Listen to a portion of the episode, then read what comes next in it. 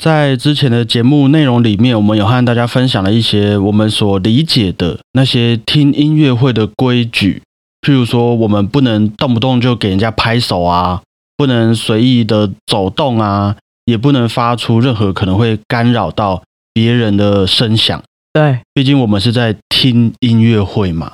没错。那有些规矩啊，为了不要打扰到别人的规矩，我觉得都还好理解，至少是为了整体节目的一个顺畅度，为了让大家舒服所设立的。可是我有一次在听音乐会的时候，我就开始很认真的思考，到底有哪些是我们应该尊重别人所做的规矩，而有哪一些是。我们不自觉所遵照的一种传统，或是没有什么理由，但是我们也照做的这个仪式感。譬如说，哈，我们在一场音乐会结束之后会喊安口，来表达我们对于这场音乐会的喜爱嘛。那久而久之，安口其实某方面来说变成了我们开音乐会的一种传统，甚至我们在规划节目的时候，也会一起把安口曲目给一起规划进去。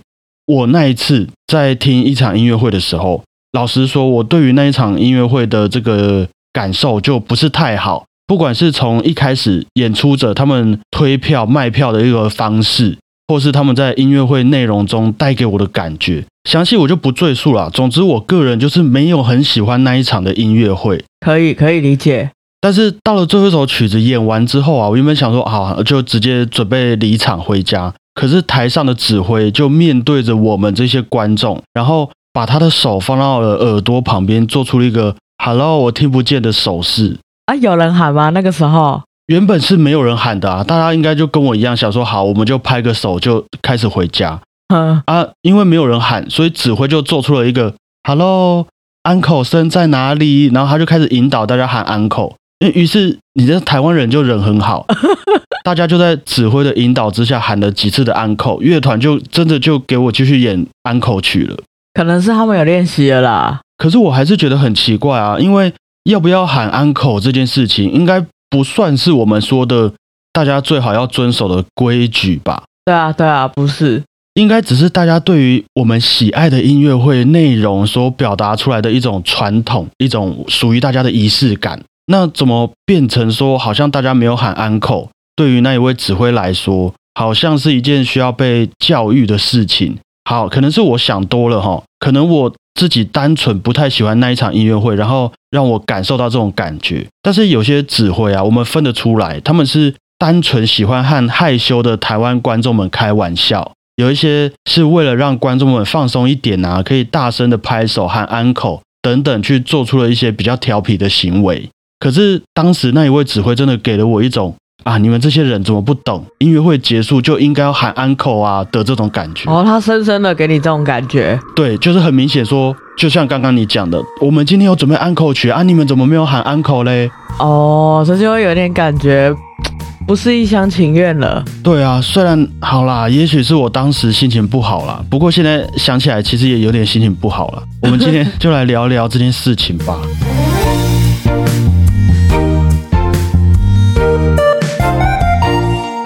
大家好，我是主持人小潘 Blue Tom。大家好，我是果鹏。我觉得我应该再解释一下我的立场，因为在我的理解里面啊，安口的由来是因为说，在可能一百多年前，大家没有 YouTube，没有 Spotify，没有 CD，所以大家最主要听音乐的方式，这个管道啊，就是去听音乐会，Live，对，Live 演出。那也可能一般人久久才能听一次音乐会。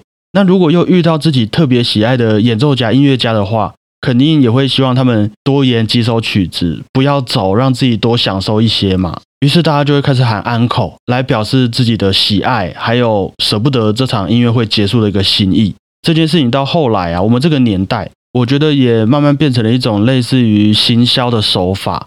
可能我今天呃花了五百块听音乐会。结果台上的演奏家竟然多演奏了两首曲子，弹丢啊！对，哇哦，好像呃，这健达出奇蛋这样子，三个愿望一次满足，这五百块钱哇，好值得啊！我下次也要来听他们举办的音乐会等等。像是我们如果去听一些国外的大师来台湾演奏的音乐会啊，在早期啦，我不确定现在是怎么样。在早期，我们就很有可能听见那些大师们演奏什么曲子来当做暗扣曲，超炫技的那种啊，像是大黄蜂啊，大黄蜂的飞行嘛，啊，还有没有什么类型？有，我记得有一次我听到人家演《望春风》，对啊，还有雨夜花嘛，对对对，等等这些台湾民谣，或是对于我们来说很流行的、很炫技的曲目，来当做给台湾听众们的安口曲。那这个时候，你就会突然觉得，哇，今天的音乐会，这个大师来已经那么精彩了，然后大师竟然还为了来台湾特别练习了这些大黄蜂啊、望春风啊、雨夜花啊，我们就会突然觉得大师很亲切，然后。觉得这场音乐会很可爱，进而加深了我们对于这场音乐会的一个印象。那这些都是安口曲在现代可以做到的这种事情。那是不是说哈，其实这也是大家对于安口这个传统的一种默契？就是我今天如果很喜欢这场音乐会的话，我就会一直喊安口；如果我今天很好奇你们准备了什么当做安口曲的话，我也就会一直喊安口。我觉得有点像是我们对于博爱做的看法一样。就是如果你今天身体还不错，你没有什么特殊需求啦，通常我们就会把博爱做留给更需要的人，或是有可能需要博爱做的人。那 uncle 对我来说也是啊，我有期待，我有需要，我才会去做这件事情。因为如果你今天一上捷运，然后你就遇到有一个人把你按在不爱坐上面，跟你说现在没有人要坐这边，你就坐这边啊，你为什么不坐呢？好像有这种人呢，我不知道其他人的感觉，可是我会觉得很不舒服吧。就算要做博爱做，也是我自己判断当下的情况，然后我再决定要不要去做。有点是过于热情，要逼你的感觉，就已经没有体贴一下我的感受了吧。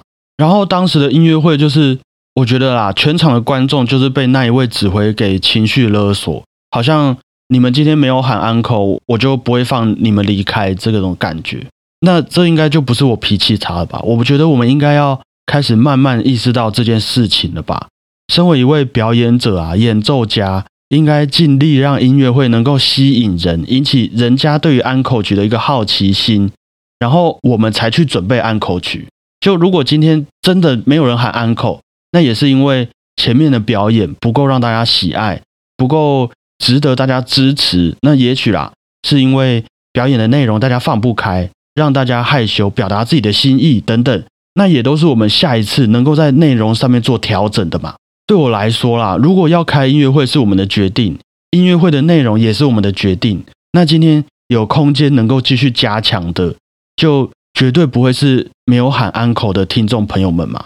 我觉得营造出让观众要喊 uncle 的那个气氛也是很重要的。对啊，这也是一门学问嘛。对，所以也许啦，可能就是那些种种的因素，然后再加上他又强迫我喊 uncle，，造成了我今天这个开场就抱怨了那么久。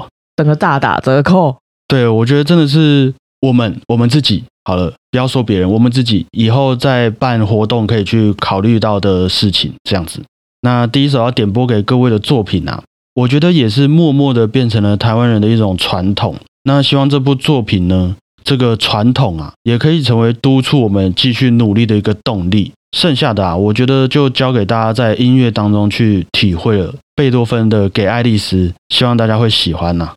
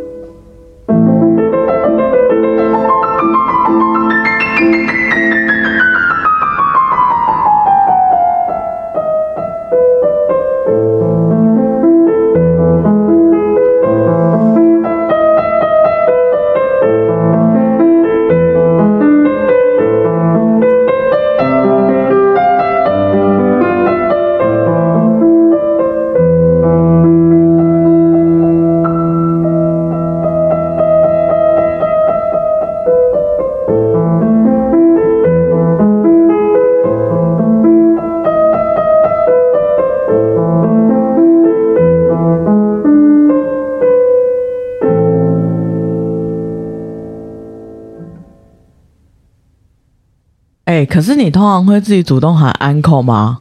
如果真的很精彩，我是会喊的。啊，是也是因为真的想要再听一次，所以喊 uncle 吗？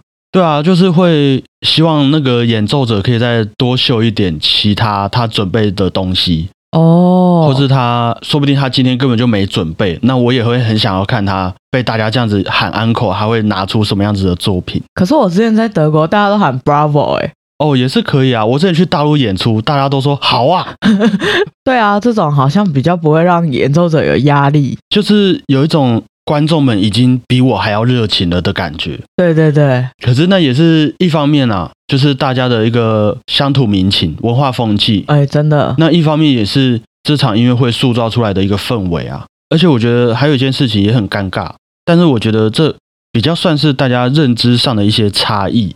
就是我们一般在听管弦乐团音乐会的时候，整场音乐会结束，不是就要开始谢幕吗？那大家就会开始拍手，然后这个时候乐团指挥就会先敬礼，敬礼完之后，他会先走到后台去。嗯，那这个时候如果大家还继续拍手，指挥就会再走出来和大家敬礼一次，再谢幕一次。我觉得这也是一种传统啦，表示说大家对于今天这场音乐会的一个认可，还有我们欣赏你的一个程度。像我们之前有分享一些歌剧作品，演出完之后谢幕谢了几十次嘛，哎，就是在这个地方，大家就一直拍手，一直拍手，指挥就一直来来回回进进出出，那你就会知道说啊，今天这场音乐会大家都非常的喜欢呐、很满意这样。对，可是如果今天指挥一走到后台之后，他一消失在舞台上之后，拍手声就停下来了。那如果你是指挥的话，你要怎么办？我就不出来啦。对吗？可能音乐厅的灯光就会顺势亮起来，啊，乐团首席就会带着团员离场，音乐会就此结束。其实主要会有的时候会不知道拍手的长度啊。这是一个大家彼此的默契。没有，我觉得是要看那个灯光。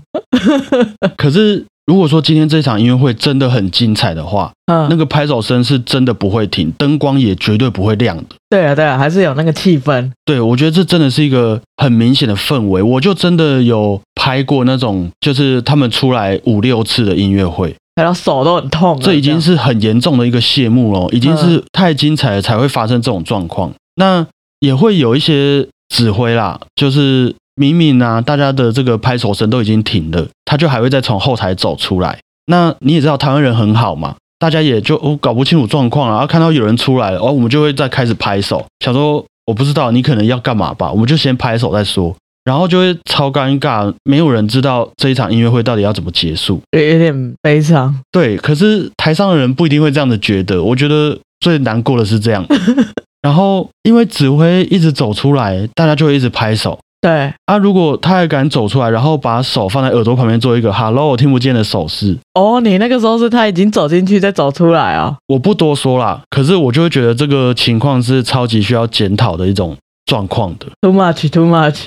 其实这些类似啊，我觉得可以说是关于演出的传统习俗，在台湾呐、也有发展出一些配合我们的信仰、宗教还有生活习惯而产生的行为，像是我跟果鹏这几年比较常接触的一个剧场、戏剧舞台，其实也有许多的传统，譬如说，诶，我不确定这个是从哪里传出来的啦，但是我们都会在摄影台啊、音控台，还有一些电子乐器、电子产品的旁边放一包绿色的乖乖，对，希望那一些机器在演出的时候都可以乖乖，而且一定要是绿色的椰子口味的乖乖，对，因为听说如果你放巧克力口味的，反而会更容易出事啊。五香口味的也不行，一定要是绿色的椰子口味的乖乖。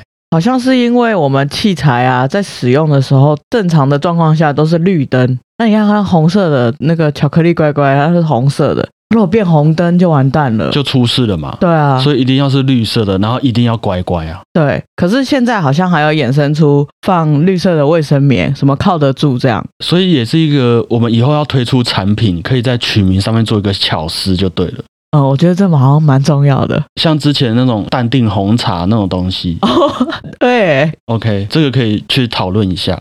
还有一些如果在户外演出的音乐会啊，或是剧场表演，都会在外面烧乌龟。哎，认真乌龟吗？烤乌龟吗？不是不是那种啊，你不要想太多啊，那个太可怕了。是会在纸上面啊画一只乌龟跟一些太阳。在纸张上面画乌龟，对，它是怎么样？希望天气晴朗，是不是？对，但是你知道为什么为什么要这样？为什么是乌龟？为什么不是螃蟹之类的吗？为什么？因为他们希望乌云归去，所以才叫乌龟。可以理解，可以理解。就像我们在剧场里面不能吃包子，因为会出包哎，对对对的这种概念呐、对，哦，好，那这样我觉得可以尊重，我就尊重。我觉得这个联想蛮有趣的啦。其实这种东西就知道的越多，要做的事就越多。我知道还有一个啊，是如果你有在这部戏里面演出失去生命的人的话，就要包红包，由导演或是大的人物包红包给那个人。是一个保平安的概念吗？哎，是一个为了要去晦气，我拿一个值得庆祝的东西，然后来帮你去掉你在这场戏里面扮演这个失去生命的角色的晦气。对对对，因为哦，因为通常演那种角色啊，会有点不吉利的感觉，所以要讨一些好运。所以也像是你记不记得，我们也会在演出开始之前会进行一个祭台的动作，对，没错，就是对舞台的四个方向拿香拜拜，嗯，也是一个希望演出顺利、大家平安的传统习俗吧，可以这么说。对，因为再怎么说啦，每一场的演出真的都是独一无二的一次呈现啊。有时候你真的不知道在今天在当下到底会发生什么样子的事情。我就也有在听音乐会的时候遇到蛮大地震的这个经验，所以你真的不好说有什么事情是你可以做保证会不会发生的。不过在演出之前、演出当中，我觉得类似的这些传统啊，其实也都代表每个人对于演出的一种敬畏心，还有每位参与者的一个彼此的信念，或是对于观众朋友们的一个承诺。然后我们也间接的在这些传统习俗当中，把这个态度给实体化，就它真的变成了我们的一个行为，就像乌龟，就像拜拜这样子。其实说真的啦，在当下还是会带给自己很大的勇气去面对今天这个未知的舞台的。可以比较安心啊。对啊，就是你知道你身上放了这个平安符，你知道我们在表演之前该做的都做了，那剩下的就是用一个不要抱持遗憾的心情去演出就对了。对，那等到你经历完这些过程啊，经历过每一次冒险，然后这种互相扶持，我相信这个整个心态也会不一样啦。你就不会去要求观众说怎么没有喊 uncle 这件事情。你耿耿于怀。这个真的就是一个成长曲线。你要经历完这些事情，就像故事的角色一样，你就会知道原来问题都出在谁身上。那呢，接下来这首作品呢、贝多芬的第三号交响曲《英雄》的第二乐章，它是一个葬礼进行曲的形式啊，我觉得很适合点播给那些在舞台上牺牲奉献的朋友们。我相信有许多工作者们啊，都在这些传统习俗的背后做好了一个置之死地而后生的准备。可以体会这种心情吧。每一次演出的时候，可以，也是抱持着这个态度，也才能带给我们那么多精彩又难忘的表演呐、那我们掌声鼓励鼓励，开始这个第三号交响曲《英雄》的第二乐章，献给这些牺牲奉献的艺术工作者们。感觉要内心静默，这样才有那种敬畏的感觉。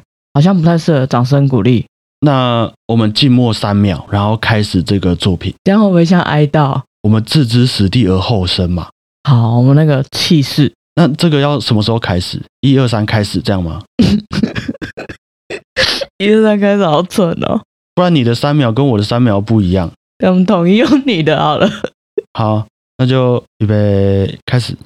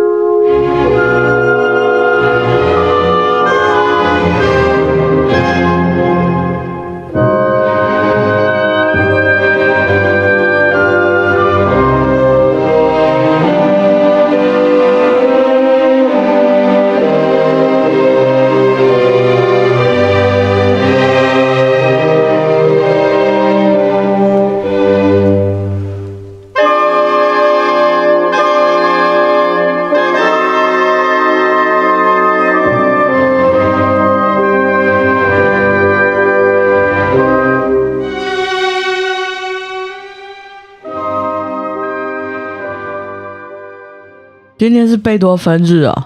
今天有意无意的快要变成了贝多芬日，但是我准备的最后一首曲子，晚一点再告诉你吧。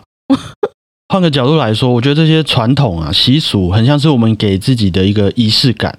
举个例子，像是我们去听音乐会的时候，有大部分的表演者，他们都会穿全黑的这个衬衫，或是黑色西装、黑色礼服上台演出。尤其像是管弦乐团音乐会的话，可是你有记得为什么我们每次上台都要穿黑色的吗？呃，比较好看吧，单纯好看为主，是不是？比较好看，然后正式，不容易轻浮。对我的理解差不多跟你一样，因为我印象中啊，这也是有一个历史演变，好像是早期的音乐家们他们在宫廷里面演奏音乐的时候，他们就是穿这种制服，就是我们现在的这种黑色套装，然后就一直沿用下去，变成了身为音乐家的一种传统，一种仪式感。因为有些人会说啊，你大家统一服装，这样子我们才能让听众专心的聆听音乐啊。你应该有听过这个说法。呃，不会被其他太华丽的衣服吸引。对，就譬如说，你一个管弦乐团里面有一个马里欧，或者有一个恐龙，那可能会打扰到大家的注意力嘛。对。可是如果要这样子的话，那这些人干嘛还要待在台上？我们就躲起来演奏，让大家好好听音乐就好了啊。或混在台下里面。呃，对啊，之类的啊。所以其实某方面来说，我会觉得我们很像是海底捞的那个甩面师傅一样。哦，有一个辨识度这样。呃，辨识度是一回事，但是我们不但让你有听见声音的享受，也会让你看见说你听见的这个音乐到底是怎么被演奏出来的哦。于是这个听觉啊，加上视觉的享受，就会让你对于这场音乐会更有说服力，你就会知道说。哇！我吃的面是刚刚那个甩面师傅这样子甩出来的，加强了那个效果，对，说服人心的效果。那于是我就会觉得说，不管啊是不是黑色的套装，还是像海底捞的甩面师傅那样白色的套装，对于我们来说就是变成了一个仪式感而已。当你穿上它，你穿上皮鞋，和你的演出伙伴们站在一起，就代表说今天的音乐会即将要开始了。那从现在起，你对于大家来说。就是一位专业的表演者的这种感觉，真的，以前穿上那衣服就会不敢嬉皮笑脸，变得比较 gay 白。我自己很深刻的感觉是，我只要一穿上西装，基本上我的那个体力值就一直下降。不管有没有演出哦，我坐在那边穿西装，我也会越来越累，越来越累，很憋，是不是？不是，是因为你的精神上已经起来了，你已经在那个身为表演者的情绪里面，有点像蜘蛛人穿上他的装，他就必须要有那个。对，你就必须要开始做事，即便你只是坐在一张椅子上，你也是身为一个表演者坐在椅子上，而不是普通人坐在椅子上。我觉得我自己啦，就是蛮受这些仪式感给不能说困扰，影响我。像之前我好像就有说过，如果啊我今天有什么重要的事情，演讲或者演出，我就一定要在这个活动之前喝一杯咖啡，不然我就会在舞台上心有戚戚焉。那如果真的买不到咖啡怎么办？我就会心有戚戚焉的站在舞台上。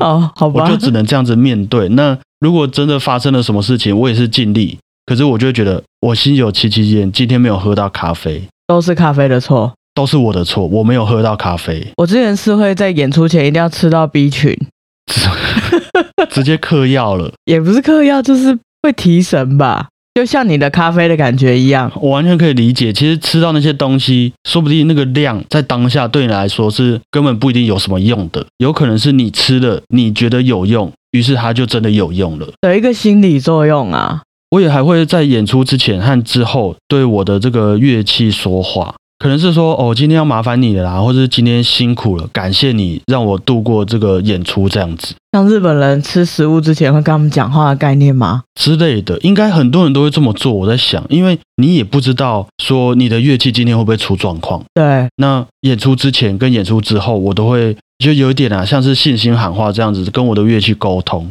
你可以的，你今天很棒，要继续努力哦。这样可能没有那么温柔啦，因为我的乐器可能算是我自己的一个延伸哦，它就是另外一个我。然后我就跟他说：“好，就是今天我们都努力这段时间了，我们待会在舞台上就不要后悔。”听起来很感人嘞，很感人啊！因为这个乐器毕竟是我们这些人这个除了朋友以外最多时刻相处的一个东西了嘛。而我也有看过有人表现不好会骂自己的乐器，会摔乐器的哦，真的，就差不多的概念，诸如此类啦。这些仪式感、传统啊，只要是不会让别人觉得不舒服的情况底下，我觉得都是很好帮助我们自己增加信心、安定情绪上很大的一个助力。嗯，所以我觉得重点还是不要把这些好意当做是一种压力施加在别人身上哦。就好比说我问你说，哎，你今天怎么没有对你的乐器说话呢？那你等一下这样上台可以吗？或是你跟我讲说，哎，小胖，你今天怎么没有吃 B 群？你这样会有精神吗？那是你自己的仪式感嘛。那或是说，哦，这个大家啊，音乐会都演完了啊，你们怎么不喊 uncle 嘞？你们好是不是很不懂啊？今天的最后一首作品，其实我原本是想要选那个《少女的祈祷》这一首，不过我觉得还是不要把我的负面情绪施加在这个上面呐。最后要决定点播给大家的是啊，从以前到现在最常最常被拿来当做安 e 曲的一首作品哦，拉代斯基，拉代斯基啊，约翰史特老师一世，也就是我们说的老约翰史特老师的拉代斯基进行曲。没记错的话，这也是维也纳爱乐吗？对，每一年新年音乐会的一个必演曲目。而且只要听到这首作品啊，我们大家也都要跟着节奏一起拍手。对手会不自觉就，这就是一个慢慢的全人类的一种传统了啦。哦，那毕竟我们是 p a r k a s 节目嘛，也不知道大家什么时候听，也不知道大家方不方便拍手。我觉得就由我们来示范给大家看，这个传统是长什么样子啊。待会我们就陪伴大家听完最后一首作品了哈。以上就是今天的小胖电台，让我们来欢迎闪亮耀眼的爱之语约翰史老师仪式的拉带司机进行曲啊，希望大家会喜欢呐。准备好吗？还还没啊，就是前面那个音乐会一下的时候还不会开始拍手。我知道，我先准备啊。好，来哦，开始哦，一二三。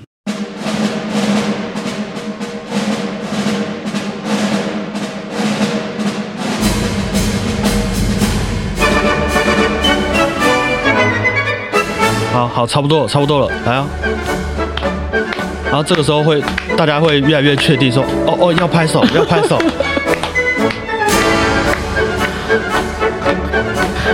我们要拍完整首，大家都拍完整首啊！这边通常会有点怀疑，哎，要继续吗？可是大家都会继续。我们现在才过四分之一而已。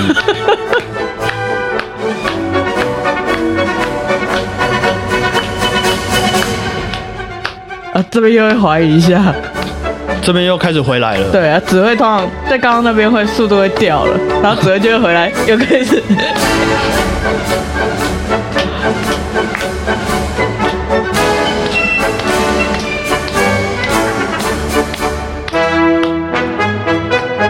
这边会乱掉，这边通常会停下来，哦，因为有进入了一个比较不一样的情绪。嗯，可是。大部分有一些比较忠心耿耿的观众，还还是会继续拍。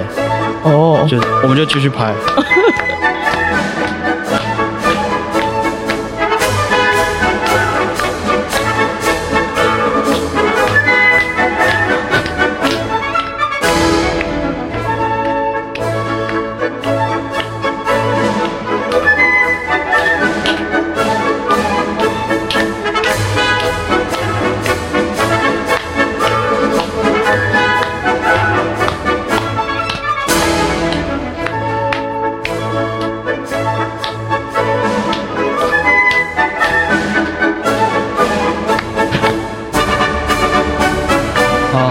次，最后一次了。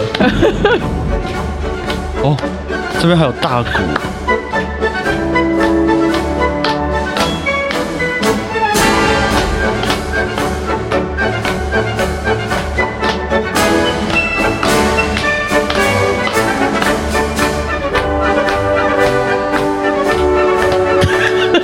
有点久哎。快了，快了。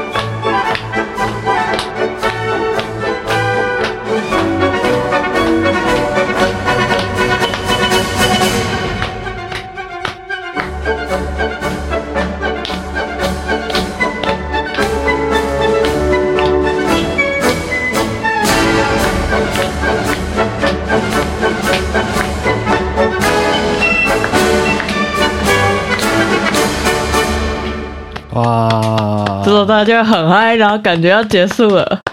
没有错啊，我觉得差不多跟跟我们刚刚的反应是一样的。每次这首曲子一定会拍手拍到一个，哎，现在是 的这个状况，我觉得是很正常的事情呐。啊，通常我自己是不太做这种事情，就是会懒得拍手。通常有些人很开心的拍，有人在旁边这样，一定会有人就坐在旁边看着大家在演出这个戏码，一定会有这种人。你就是这种人。谢谢大家啊，我是主持人小胖 Blue Tom，谢谢大家，我是果鹏，大家再会啊。拜拜。